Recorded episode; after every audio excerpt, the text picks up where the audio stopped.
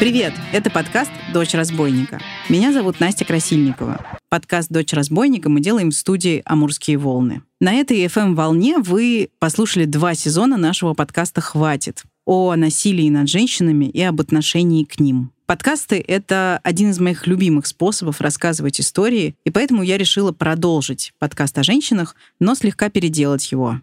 У него теперь новое название «Дочь разбойника», новое музыкальное оформление и новая концепция — это подкаст о разном опыте разных женщин.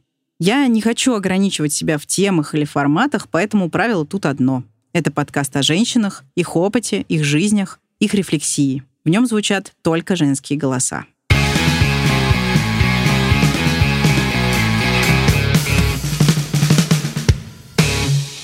Сегодня вы услышите историю Вали, она вместе со своей сестрой-двойняшкой родилась в 1992 году в результате экстракорпорального оплодотворения в одну из первых волн ЭКО в России.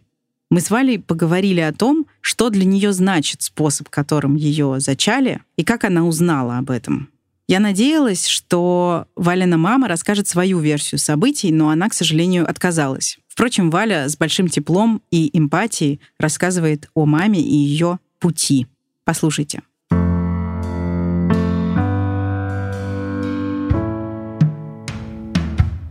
Привет, да, меня зовут Валя. Я люблю, когда меня называют Валя, а не Валентина, потому что Валентина звучит строго.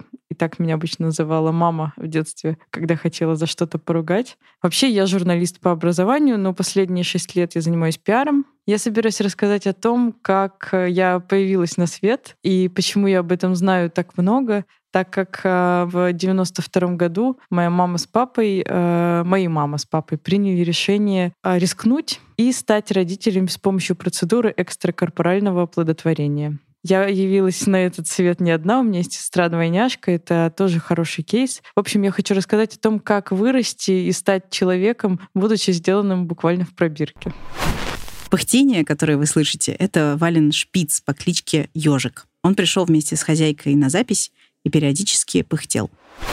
Я правильно понимаю, что в 92 году это была какая-то супер редкая практика в России? Да, это была не просто редкая практика, это был большой эксперимент, так как в России на тот момент подобную процедуру делали в двух городах, в двух клиниках. Может быть, их было чуть больше, но в центральной России их было две. Одна, конечно же, была в Москве, вторая была в Адлере. Мои родители 6 лет после того, как поженились, не могли завести детей. Маме было уже 30, папе 31.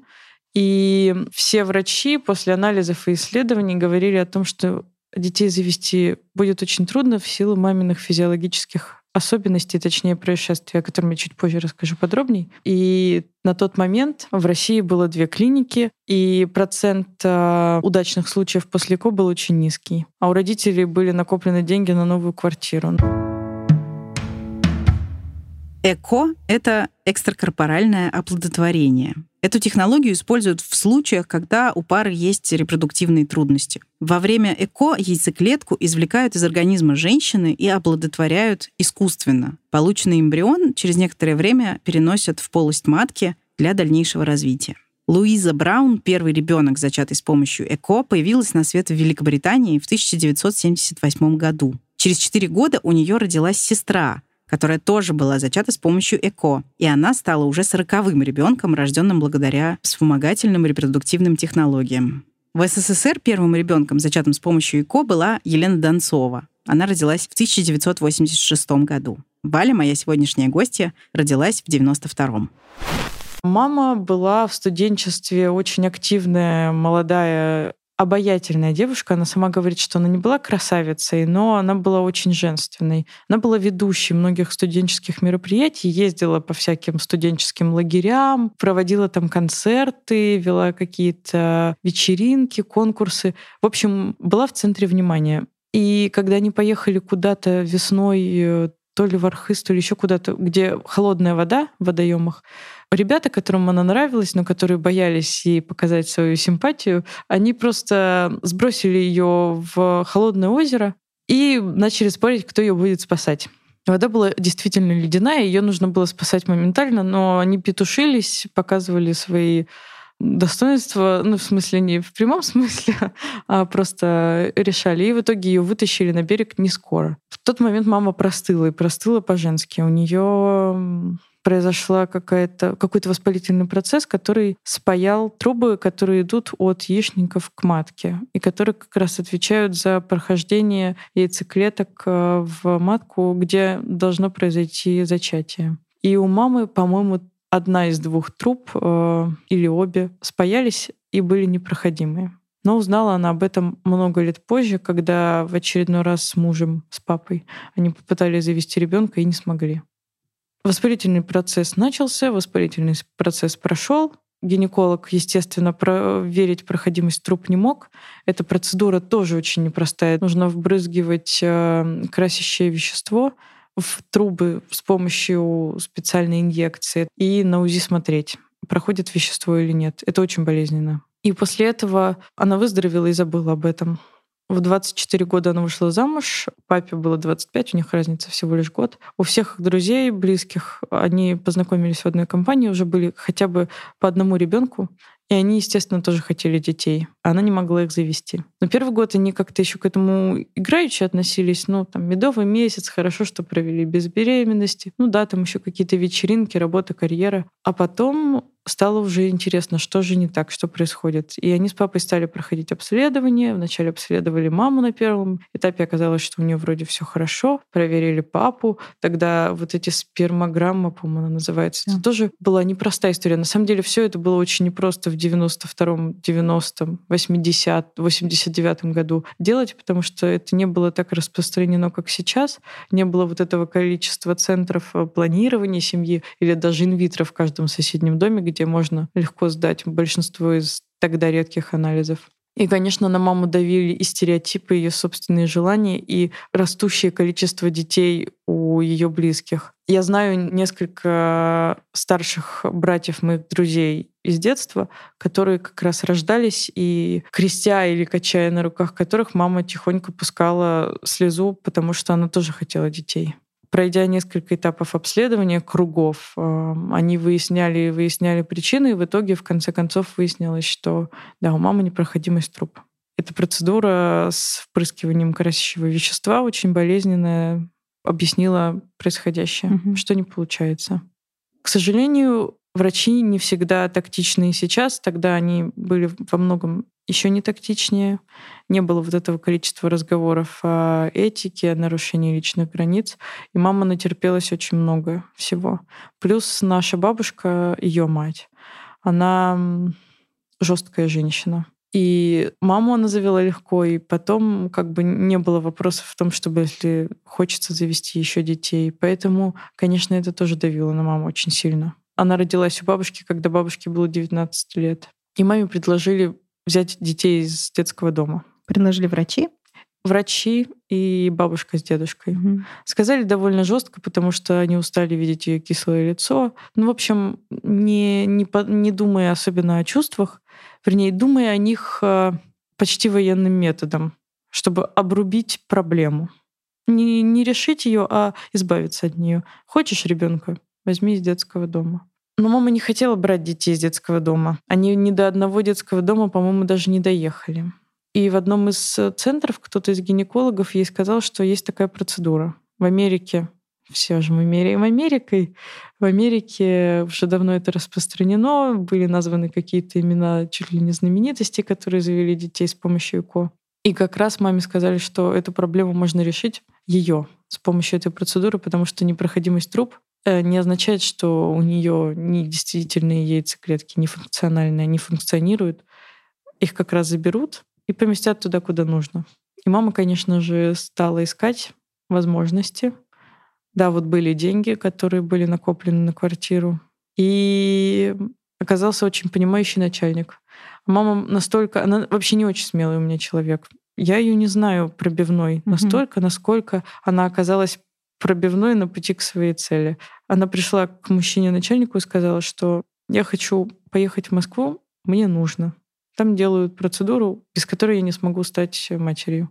И сумма, которая была у родителей тогда, ее, конечно, могло хватить, но она понимала, что может и не хватить, э, ну, расходы какие будут. И она еще и денег у начальника попросила. Хотя мама в целом никогда ни у кого деньги не просит. И он ей выписал огромную какую-то по тем временам премию и отпустил ее. Вот. И да, они приехали в Москву, их э, проконсультировали, посоветовали купить препараты, которые нужны, и отправили назад э, в Адлер на юг. А там маме подсадили 8 яйцеклеток оплодотворенных. Напоминаю, что маме 29 в тот момент было. Нет, 30 уже исполнилось, да. У нее в августе день рождения, это было то ли в сентябре, то ли в октябре. И возраст уже для первого ребенка непростой, особенно тогда все говорили, что чуть ли не старородящая. И 8 яйцеклеток — это норматив, который подсаживали. Естественно, есть риск, и был риск очень большой, что ни одна не приживется, потому что все должно как-то совпасть. Но мама прижилась две яйцеклетки. Это не такой частый случай, если это не специально делается, как сейчас. Бывает, что планируют прям стараются запланировать двойню или близнецов. И маме предлагали даже избавиться от одного плода уже спустя какое-то время, потому что могла быть высокая нагрузка на организм. Но они отказались с папой, потому что, ну, где бы они еще денег нашли на второе ЭКО? Угу. А в их случае, если еще один ребенок, то это еще одно ЭКО. И плюс, ну, мама не могла эмоционально позволить себе кого-то, кому она так долго пробивалась и двигалась, лишить жизни. И После папа носил маму на руках, потому что она должна была находиться в горизонтальном положении максимально долго. Уже, по-моему, через две или три недели она сдала мочу и узнала, что у нее есть э, ну, она, да, да, анализ положительный. Она говорит мне, что она плакала, что плакала бабушка, а папа не плакал. Я в целом могу поверить, что папа не плакал, потому что я видела, чтобы он плакал два раза в жизни всего лишь. А мама, конечно, плакала, но они тогда еще не знали, что двойня у них получилась, они узнали уже после на УЗИ. А дальше еще одна моя любимая история с детства. До момента нашего рождения, вот до момента прям выхода на этот свет, все думали, что у мамы с папой будет два сына. Потому что советская УЗИ показывала, или постсоветская, 92-93 год, ну, постсоветская, показывала мальчиков. Угу. Врачи почему-то думали, что два пацана родятся. И папа, который играет в баскетбол, и по сей день уже ему 60 лет в этом году будет, он ждал, что у него родится два сына, и он соберет стритбольную команду угу. по баскетболу. Все было запланировано, имена были выбраны. Когда родились мы, и вначале первый ребенок э, появился, сказали, что это девочка, папа с, с надеждой из двери выкрикнула, может быть, второй мальчик. Ну нет, оказалось обе девочки. И он потом два дня не разговаривал вообще. Он переваривал и осознавал вообще, что произошло с ним в его жизни. Но мама была рада всему.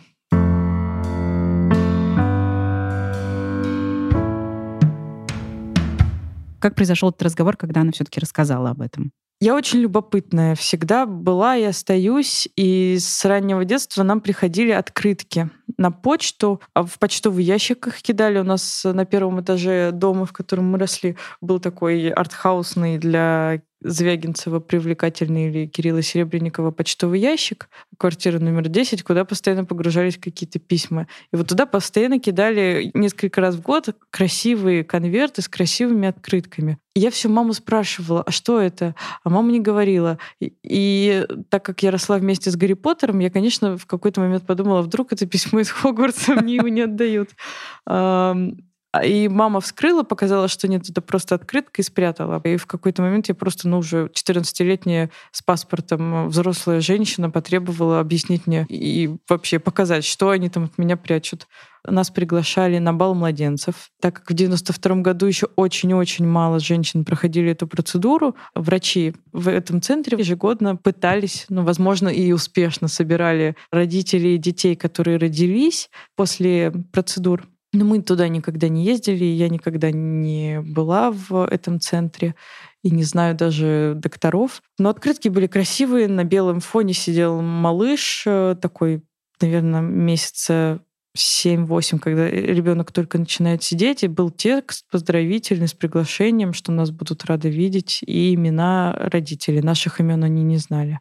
Я многое решила выяснить и потребовать от родителей, в том числе вот, да, эту историю маме пришлось рассказать. Но тогда она особенно в подробности не вдавалась, просто рассказала, что путь наш на этот свет был не такой типичный, как у остальных детей. Я этим возгордилась дико. Мне показалось, что это вообще история топ, космос, и мы особенные точно. Вот я всегда верила, что я какая-то необычная, но если в детстве кто-то из бабушек шутил, что меня с детского дома взяли, хотя я копия отца была, то тут я стала теперь понимать, вот мы действительно необычные, но вот таким фактом э, создания, зачатия нас. И после этого прошло еще какое-то время. Я в 14 лет мало что знала про секс и вообще процесс э, создания ребенка просто поняла, что что-то здесь не просто так. А вот когда уже было лет 18-19, мы уже с мамой были во многих вещах подругами, обсуждали там, первые, не первые половые опыты, как это все происходит.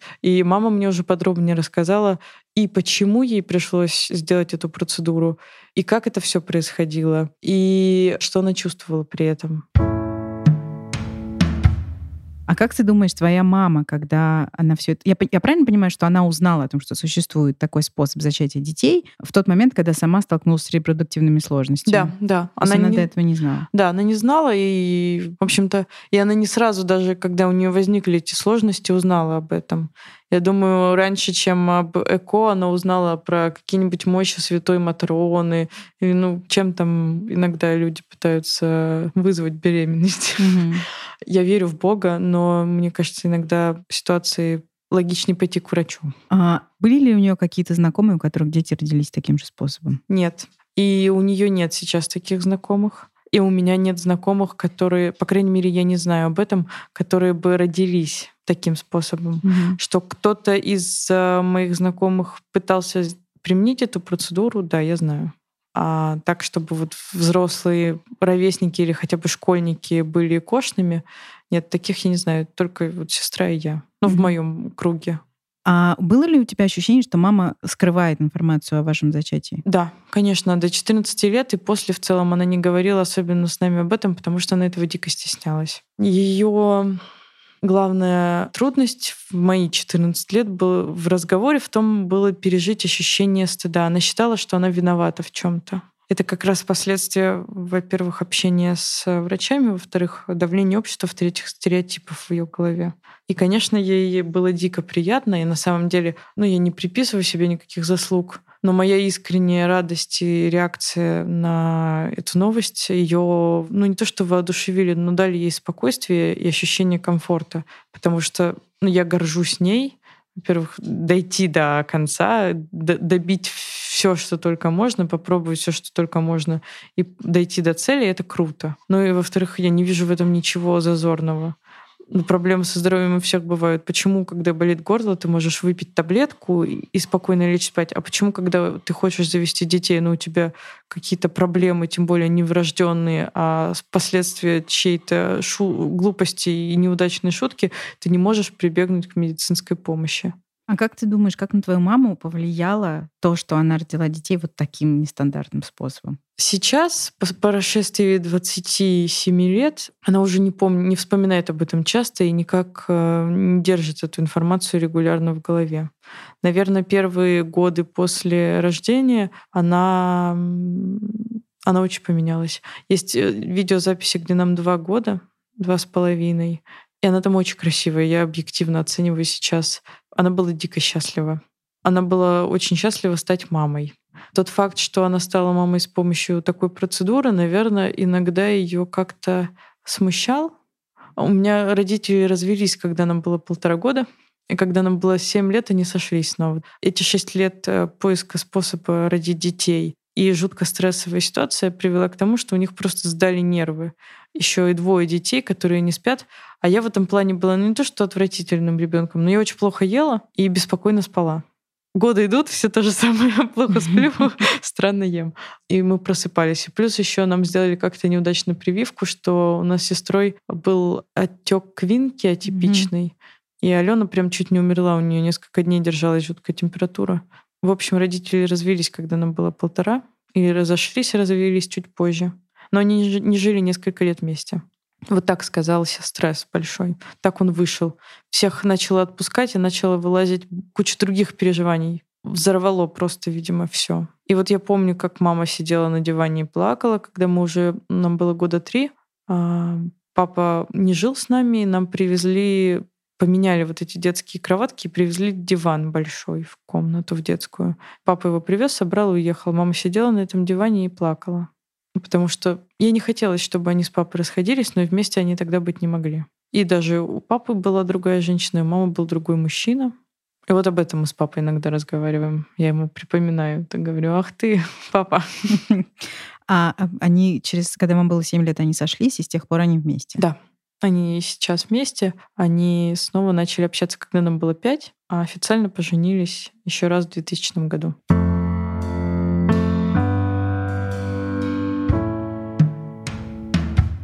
Ты, когда мне написала, ты сказала, что ты гордишься тем, что ты из пробирки. Угу. А что это значит? Я горжусь тем, что прогресс дошел до того, что человек может э, родиться на свет таким способом. То есть ты гордишься человечеством? Да, достижениями и, опять же, своими родителями, мамой и папой, тем, что они это сделали. У меня все прям всегда от этой темы очень э, много энергии и настроение поднимается, потому что я им дико благодарна. Плюс еще есть в нашей семье ощущение, что мы... Ну, нас так долго ждали и так хотели, что мы на самом деле много должны. Это транслировалось в основном бабушкой. Мама это никогда не вербализировала, и я не чувствовала от нее этой требовательности, от папы тем более. Угу.